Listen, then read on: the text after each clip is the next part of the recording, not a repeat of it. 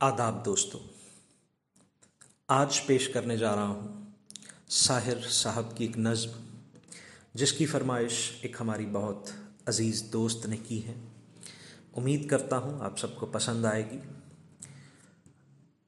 تو نظم کا عنوان ہے کبھی کبھی۔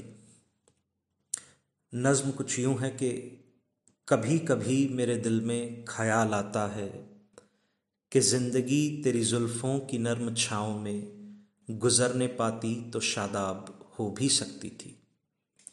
یہ تیرگی جو میری زیست کا مقدر ہے، تیری نظر کی شعاؤں میں کھو بھی سکتی تھی۔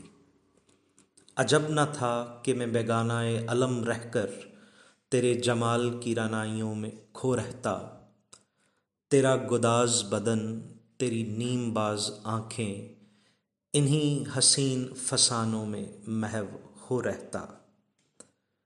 پکارتی مجھ کو جب تلخیاں زمانے کی، تیرے لبوں سے حلاوت کے گھونٹ پی لیتا، حیات چیختی پھرتی برہانہ سر اور میں گھنیری زلفوں کے سائے میں چھپ کے جی لیتا۔ مگر یہ ہو نہ سکا۔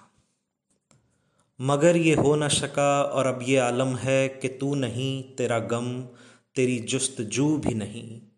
گزر رہی ہے کچھ اس طرح زندگی جیسے اسے کسی کے سہارے کی آرزو بھی نہیں۔ زمانے بھر کے دکھوں کو لگا چکا ہوں گلے۔ گزر رہا ہوں کچھ انجانی رہ گزاروں سے۔ محیب سائے میری سمت بڑھتے آتے ہیں۔